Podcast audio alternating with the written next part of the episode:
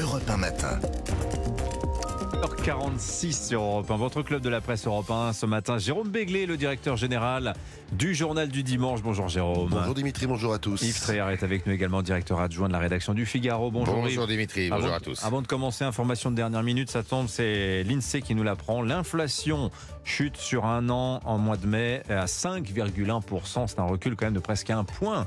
Ça n'est pas anecdotique, on en reparlera tout à l'heure dans le journal de 9h. Revenons à nos moutons politiques, si vous voulez bien, messieurs. Mais quelle mouche a piqué le président au Conseil des ministres hier Il a donc sévèrement recadré sa première ministre Elisabeth Borne et l'a fait savoir. C'est ça qui est intéressant. Tous les propos ont été confirmés euh, par l'Élysée qui explique euh, bon, que ce n'était pas un recadrage en fait, hein, qu'il n'y a aucune tension. Mais enfin, quand même, Vincent Trémollet de Villers nous le racontait tout à l'heure, juste avant 8 heures. Emmanuel Macron qui reproche à Elisabeth Borne d'avoir voulu pétenniser le Rassemblement national. Vous n'arriverez pas à faire croire à des millions de Français qui ont voté pour Marine Le Pen que ce sont des fascistes, a dit le président. Euh, c'est le signe de quoi, Jérôme Béglé, cette sortie du président de la République? Est-ce que c'est significatif d'après vous? C'est le signe que 100 jours, c'est long.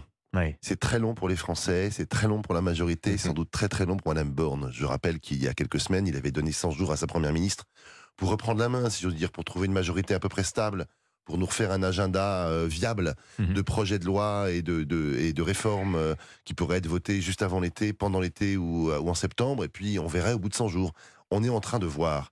C'est-à-dire que je ne comprends pas la technique de la Première ministre qui consiste à dire que les LR ne sont pas stables, qu'on peut pas trouver une majorité avec eux, que le Rassemblement national c'est le diable, ou en tout cas Pétain, et que même à gauche, euh, il n'y a personne de, valable. Comment voulez-vous qu'on qu'elle élargisse sa majorité ou que la majorité actuelle élargisse son étiage si euh, elle insulte tout le monde? Bon, donc je pense que euh, Emmanuel Macron a eu raison de dire qu'on n'emploie pas en 2023 des arguments de 80, 90, 2000 qui ont montré pendant trois décennies et bientôt quatre qu'ils étaient inutiles, contre-productifs, qu'ils renforçaient le Rassemblement national et le Front national avant et qui ne faisaient pas perdre un électeur à, à- à- à leurs élus. Mais c'est la levée du cordon sanitaire, cette phrase, quand même. Si on en tire les conclusions, s'il n'y a plus d'arguments moraux à poser à Marine Le Pen, eh bien, après tout, pourquoi pas euh, tenter de travailler avec elle? Mais la Gabriel politique- Attal la a politique- repris des propositions dans la sa lutte contre la fraude sociale. ça hein. n'a jamais été de la morale. Oui. Et c'est parce qu'on a mis de la morale dans la politique depuis 40 ans que la politique est en train de mourir. La politique, c'est pas de la morale. Et le président de la République a eu 100 fois raison. Après, il y a, eu, il y a la forme. Euh, La il politique, c'est il- pas de la morale. Mais évidemment que non. La politique, c'est euh, l'efficacité au service du bien, du bien commun. Euh, donc, euh, Madame, euh, je suis désolé, mais on peut considérer effectivement que le Rassemblement national, quand il était le Front national, s'était constitué autour, effectivement, de personnalités qui étaient peut-être, de personnages qui étaient peut-être pas très fréquentables. Mais aujourd'hui, qu'est-ce qu'il y a de commun entre Marine Le Pen et ce qui s'est passé en 1972, entre ce que dit Madame Le Pen aujourd'hui et euh, ce que disait son père euh, Mhm. euh, en 1972 Rien. Il n'y a rien de commun. Je vois pas d'antisémitisme chez Madame euh, Le Pen. Je vois pas de xénophobie chez Madame Le Pen. Je vois pas. Et, et en plus, parmi ses électeurs, certainement pas. Et c'est vrai qu'il a raison. On n'insulte pas euh, des millions et des millions d'électeurs quand euh, euh, bah, vous êtes effectivement avec un parti qui aujourd'hui est le plus populaire de France. Mhm. C'est, c'est, c'est à mon avis extrêmement politiquement maladroit. Et euh, je suis désolé, mais qu'est-ce qu'on en a à foutre Ce passé pétiniste, euh, aujourd'hui, il est dé- c'est complètement... Enfin, on a dépassé tout ça. Et je rappellerai à ceux qui donnent la morale qu'il y en a un qui a vécu et qui a gouverné ce pays pendant 14 ans, qui a reçu la Francisque, qui a été à Vichy Absolument. au début de son sa carrière. On peut peut-être remettre les choses à leur place aussi. Donc, euh, faut arrêter avec Ouais. ça. Alors, moi, j'ai simplement, euh, vis-à-vis de Madame Borne, il y a une chose qu'il faut reconnaître, c'est que Madame Borne, euh, euh, euh, elle a souffert dans sa chair de cette période de la, co- de, de- de la collaboration avec un, un père qui est, qui, Ouais. qui est parti en camp de concentration et qu'elle a perdu Oui. parce qu'il s'est il s'est euh, il s'est suicidé quand elle était quand elle avait 11 ans. Mais Arthur, ça de la. Arthur du service politique d'Europe 1 rapportait cette phrase tenue par Elisabeth Borne en disant Oui, je m'en prends plein le nez de la part du président, mais c'est moins dur que les marches de la mort. Je- quoi, effectivement, que ce thème, vous avez Oui. raison, Yves est, est Ouais, enfin, présent dans bah, dans- chez dans- elle, c'est normal. dans- mais bon. La comparaison Jérôme me Béglé. semble euh, légèrement Oui. euh, douteuse, pour, pas- pour employer un mot gentil. Oui, tout est moins, tout est moins grave que la mort. Si Mm. c'est ça qu'elle veut dire, euh, je pense que personne ne va la contredire. Non, il y a quand même un problème maintenant, ils sont plus sur la même ligne, il faut dire les choses. On est entré dans une cohabitation un peu étrange, où on a une première ministre qui regarde désespérément à gauche en espérant trouver les 15, 20, 30 députés dont elle a besoin, et un président et une partie de la majorité qui ont compris que le salut pouvait venir que de la droite. Bon, euh, par ailleurs, euh, on peut dire ce qu'on veut d'Obama, il y a quand même une tâche au bout de son second mandat, c'est d'avoir été remplacé, aux yeux de ses électeurs en tout cas, par euh, Trump. Et je pense qu'il y a ce petit, cette sortie de route, si j'ose dire, qui est en train d'infuser tranquillement euh, dans l'esprit d'Emmanuel Macron, qui se dit après moi le déluge, non.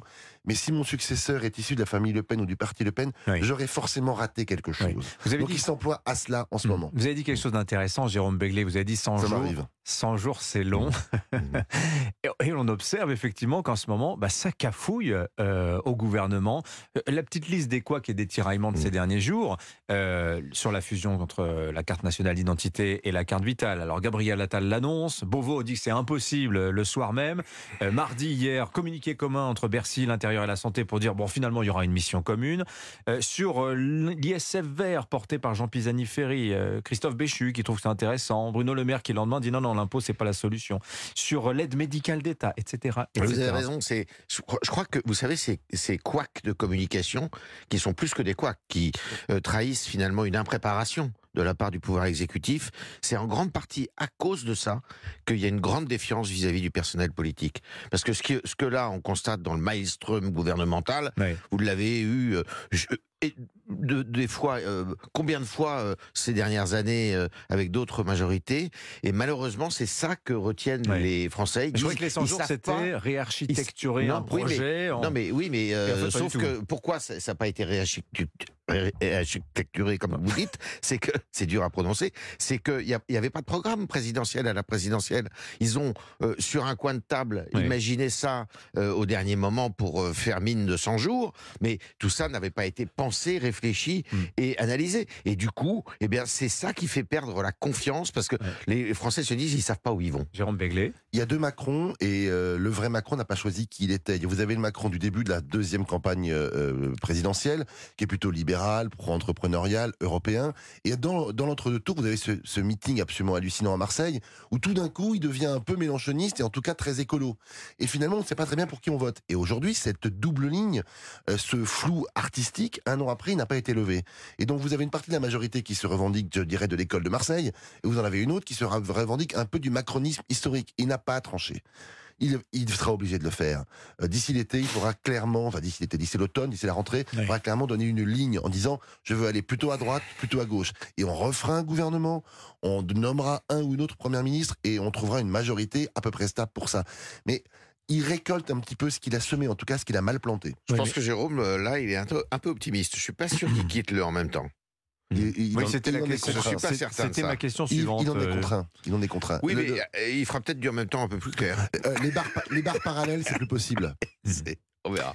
Euh, un mot peut-être sur cette bataille sur le texte d'abrogation de la réforme des retraites. Ça va se passer bah, dans quelques minutes. hein. Le texte arrive en commission à partir de, de, 9h. Il semble donc que la Macronie soit bien décidée à, à faire tomber Bah, le là, texte, quoi qu'il en pareil, coûte. hein. quel maestrum Il nous avait dit au début, euh, et de- notamment la présidente de l'Assemblée nationale, qu'elle voulait aller ouais. au bout Ouais. du, de, de, de, de la logique de, de cette euh, tentative d'abrogation. Et finalement, Non, euh, euh, elle, elle fait marche arrière. Et là, c'est Ouais. pareil, les Français comprennent plus rien. Elle Alors- a dit hier matin qu'elle prendrait ses responsabilités pour qu'il n'y ait pas de débat. oui, alors Attendez. probablement, de toute manière, bon, ce qui est sûr, c'est que cette Mm. euh, abrogation n'aura pas lieu. Oui. Ça, c'est clair. Après, quelles seront les, euh, euh, quelles seront les conséquences psychologiques de l'affaire? C'est une autre affaire. Il y a un texte constitutionnel. L'article 40 de la Constitution prévoit que les propositions de loi ne sont pas recevables, c'est-à-dire qu'elles ne peuvent même pas être discutées dans le Parlement, dans l'hémicycle, lorsque, je cite, leur adoption aurait pour conséquence soit une diminution des ressources publiques, soit la création ou l'aggravation d'une charge publique. On est en plein dedans, puisque ce serait Hmm. entre 5 et 7 milliards d'aggravation de charges publiques, de dépenses publiques. Mais quel texte n'aggrave pas la charge, la- les charges Il y en financières a eu cinq ou mais- six d'adoptés. Hein. Mais des, non, mais des problèmes réglementaires. Oui. Euh, tout simplement alléger des charges sociales, euh, mais alléger surtout des, des, des, des embarras que vous faites subir quotidiennement aux propriétaires, aux salariés, aux entrepreneurs, aux chefs d'entreprise. Hmm. Bon, euh, euh, il y, en a- il y en a des textes qui sont développés, qui sont euh, euh, qui sont discutés devant la, la commission des finances. Mais vous vous rendez compte, aggraver entre 5 et 7 milliards le budget? Mhm. Au- Dans l'état dans lequel on est, la France va perdre son double A sans doute en fin de semaine auprès de Standard Poor's. Ce serait irresponsable de ne pas appliquer cet article, qui que ce soit. Monsieur Coquerel veut pas. Il y a une présidente de l'Assemblée nationale qu'elle prenne, comme elle dit elle-même, ses responsabilités. Ce qu'elle n'a pas fait au début. Voilà. Ce qu'elle tarde à faire. Et comme on dit dans ces cas-là, affaire à suivre. Affaire à suivre. Bon, ouais, ça va être vite vu. Ça va être vite vu. Merci Yves Tréhard Merci. du Figaro, Jérôme Béglé du Journal du Dimanche. Bonne journée à tous les deux.